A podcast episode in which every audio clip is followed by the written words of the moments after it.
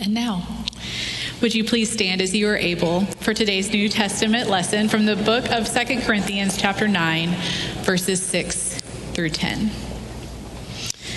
The point is this the one who sows sparingly will also reap sparingly, and the one who sows bountifully will also reap bountifully. Each of you must give as you have made up your mind not regretfully or under compulsion, for God loves a cheerful giver. And God is able to provide you with every blessing in abundance, so that by always having enough of everything, you may share abundantly in every good work. As it is written, He scatters abroad, He gives to the poor, His righteousness endures forever. He who supplies seed to the sower and bread for food will supply and multiply your seed for sowing and increase the harvest of your righteousness. This is the word of God for the people of God. Thanks be to God. You may be seated.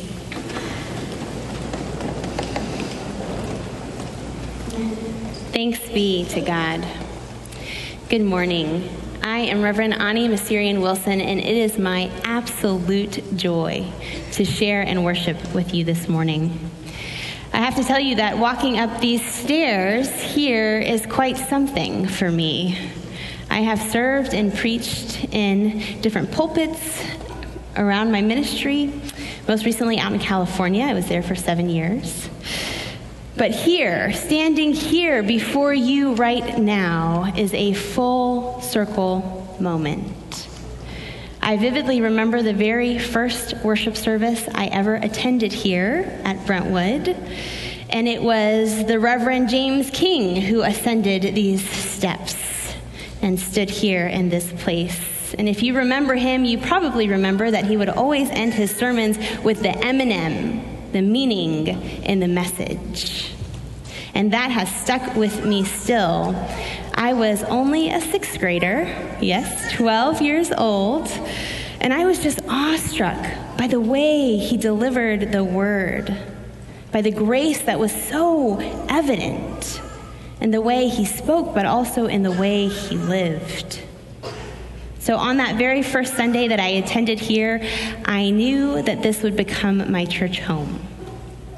And indeed, it did. 22 years ago, my family, Stuart, Maral, Ohan, and I became members here at Brentwood. And too soon after we became members, Reverend King left. He became Bishop King. And I think we all were left wondering who could come and step into his big shoes, into this pulpit, and preach and live with such poise and vigor. Well, we didn't have to wait long, did we? Reverend Dr. Old's very first Sunday, we could see the grace of God unfurl before us. It was evident that God was at work. I was here for his very first sermon, and I came back for one of his very last sermons. If you were here during those days, you know that we heard the very voice of God preach from this pulpit. And so, after we wept, we wandered, until we were very aware of God's abundant grace as God brought to us our dearly beloved Davis, Dr. Reverend Davis Chappell. So, as I stand here today in this pulpit, I can't help but think of these, my spiritual mentors Bishop Spain, Bishop Pennel, Bishop King, Dr. Olds, Dr. Chappell, all of these faith leaders who have scaled these same steps and stood here in this same pulpit. And here I am, two decades later and I am here to share a word with you, but I'm also here because I am entering into my third appointment as an elder in the UMC, and I get to serve here as the Director of Outreach and Missions. It is a full circle moment. And so today I want to speak a word about God's abundant grace. Today's sermon is titled The Abundant Life. So I'm going to begin this morning with a true story. This took place in 1973. There was a team of underwater archaeologists I didn't know there was such a thing, but there is. And they were going to explore the largest mountain range on Earth, which happens to lie at the bottom of the ocean.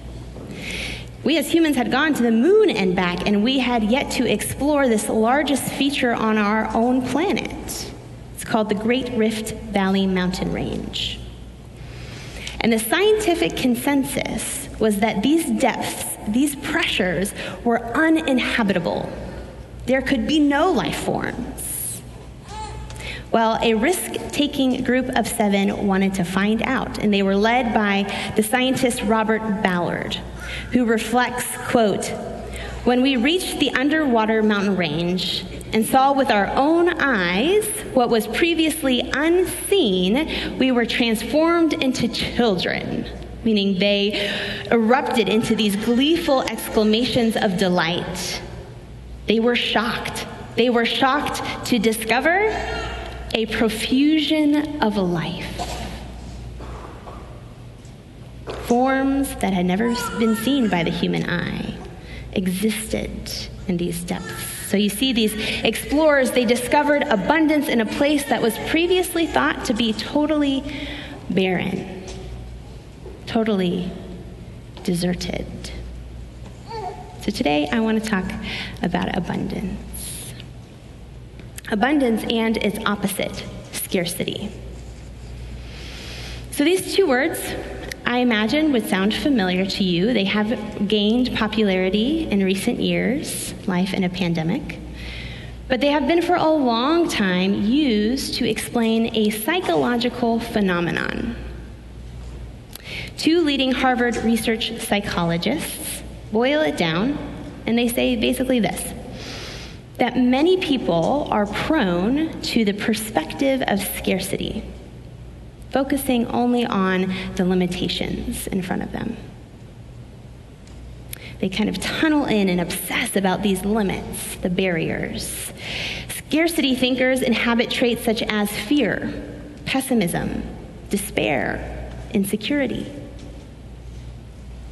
And the researchers suggest that in human behavior, the perspective of scarcity is more persuasive than its opposite and more pervasive than abundance. Now, people who embrace a perspective of abundance look beyond the limits, choose to see possibility. These researchers surmise that the mindset of abundance simply just takes more energy and more practice because the brain has to unlearn and rewire to gain this kind of perspective. Abundance thinkers inhabit traits such as optimism, generosity, confidence, and vulnerability. So let's take these explorers from this story. They would be considered abundant thinkers because they looked beyond the limitations. They trusted in this possibility that maybe in this barren darkness, there might actually be life. Their risk taking led them to discover abundance. So, you might be thinking, interesting. All right. But what does this have to do with the scripture today, the life verse of today? Well, our human inclination, as it is, to focus in on our limitations, I think it would be fair to say that we, yes, even people of faith, often fall into this trap of scarcity. Even though, all the while, God is offering us abundance. Our scripture reading today is basically saying that. It's just a biblical reminder of God's offer of abundance, of God's promise of provision, of God's invitation to the abundant life. can't have an abundant life without an abundant mindset. So let's dig into this verse together. As we listen to Casey so eloquently read this verse, I'm sure you noticed that it was layered with meaning and metaphor. I noticed that it's a little long for a memory verse. I don't know about you, but even though I'm a preacher, pastor, I get nervous if someone asks me to recite scripture. I'm not that great at rote memory. And so maybe some of you are excellent. And I did hear that some of you are actually memorizing all of the verses from this sermon series. So well done, you. But if you're not as great memorizing, I'm going to take the pressure off and say, today, let's just really focus on verse 8. Maybe you could take that one and memorize this. This is verse 8. It says, And God is able to provide you with every blessing in abundance, so that by always having enough of everything, you may share abundantly in every good work. Hmm. On the surface, some of us might hear that verse and think, not connecting with me. I think that might just resonate with the optimists among us. I think that might just resonate with the comfortable. I think that that might just resonate with the charmed, those living charmed lives. If you have come here today and you are in the midst of some of the most difficult days of your life, if you have come here today with heavy hearts, you may read this and think, that just does not apply to me. Abundant blessings, having enough, sharing the good. I, I don't feel blessed today. I am hurting. Where are you, God? Here's what I believe that God's ability to bless you is not dictated by the circumstantial. I'll be bold and say this that often we confuse abundance with prosperity. Those two are very different things. Because spiritually speaking, abundance is not about wealth and riches and treasure. Abundance is about fullness, fruitfulness, faithfulness. And that bears out in our text for today. If we break out this verse in the Greek, in the original language, the word blessing is not actually in this verse at all. The Greek uses the word grace instead. The Common English Bible picks up on this. I like their translation. It says, God has the power to provide you with more than enough of every kind of grace that way, you will have everything you need, always and in everything to provide more than enough of every kind of good work. So I wonder, I wonder if that slight shift shifts our own perspective of this scripture. I want to check back with those of you who are hurting today. And I wonder if the word grace feels so welcomed. If you hear nothing else, I hope you will hear this that even in the worst of times, even in the most dire crisis, even in the valley of the shadow of death, I believe that God is able. God is able. God is able to give to you unexplainable, abundant grace. God will be able to give you a lens of abundance that somehow behind all things and beyond all odds, you can still experience moments of goodness and see glimpses of joy and feel the overwhelming outpouring of God's love for you, which is eternal. God's grace is meant to change our perspective. It is through God's grace that we can unlearn, rewire, so that we might inhabit an abundant mindset. You see, God's ability to bless you cannot be dashed by the disastrous, but maybe the very thing that gets you through the worst of it and on to the other side by God's abundant grace upon grace.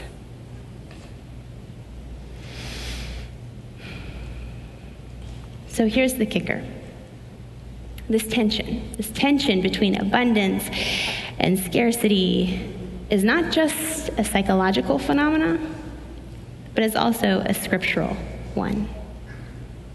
Because throughout the entirety of Scripture, if you really think about it, God's people fell into the trap of scarcity over and over and over again, when all along God was offering them abundance. I think probably the most famous example of this is in the New Testament story of the loaves and the fishes, the feeding of the 5,000, which is found in Matthew 14, 13 through 21. I love this story because, for many reasons, but because it shows this contrast between scarcity and abundance. You may remember the story very well, and if you do, you know that the story begins with Jesus in verse 13 going out to quote a deserted place. He goes to pray alone, but when he gets there, he sees it's teeming with people. People. Abundant thinkers, mind you, people who have come there that day so that maybe they might experience the miracle of healing. And I love this.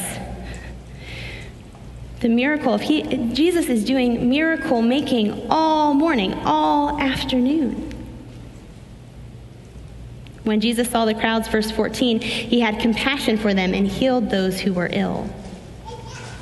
Sometimes we gloss over this part because we're not sure what to make of miracles. But if you skip it, then you miss the theological setup. Many in the crowd have just experienced a miracle. They have not just heard about God's amazing grace, but they have felt it heal their body and their soul. If you were on the scene, God's provision would have been palpable, and it is in this context that would have been extraordinary that just a few hours later, that same day, with these same people, they begin to doubt God's faithfulness. As they look around the quote deserted place and see no food for 5,000, they begin to fall back into that mindset of scarcity. Verse 17 We have nothing here. Only five loaves and two fishes. We have nothing. They're so focused on what they don't have that they forget about what they do have. They have Jesus standing right in front of them, the Son of God, the same God who created something out of nothing, who took the uninhabitable cosmos and created what? A profusion of life. That same God is with them. And what are they worried about? Dinner? Oy vey. Verse 17 says, We have nothing here, only five loaves and two fishes. And Jesus said, Bring them to me. Bring them to me. Bring them to me. And indeed, the rest is history. For God sent the bread of life so that we, in whatever deserted place we find ourselves, might have provision for the journey, so that we might not have to resort to scarce living, but rather have life and have it in abundance. I want to close with this today. To preach this verse, this life verse, is to pre- preach about my real life today. In 2020, when our darling daughter, Aline, was born, we knew that we were being called home, that we needed the support of our families. And so in 2021, I said goodbye to my beloved church that I was leading in Modesto, California. And I took a leap into the unknown waters. And there were moments, if I'm truly honest, that between that last Sunday preaching there and this first Sunday preaching here, there have been moments in between where I really doubted God's faithfulness. That I didn't understand.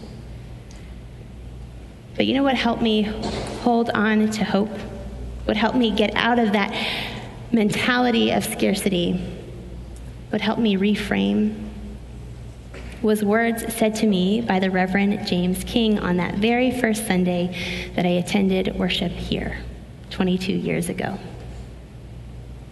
I had waited for him in the receiving line outside those doors, and I was excited to meet him, and I told him, I feel a call to ministry. And he stopped and he kneeled down so that he could get on my eyesight level. And he looked at me and said, Ani, I was called at a young age too, and that can be very scary. But if you come here to Brentwood United Methodist Church, you will have lots of people who will support you and strengthen you. Lots of people who will journey with you and remind you always that you are a child of grace. These prophetic words spoken to me in this place changed the trajectory of my life.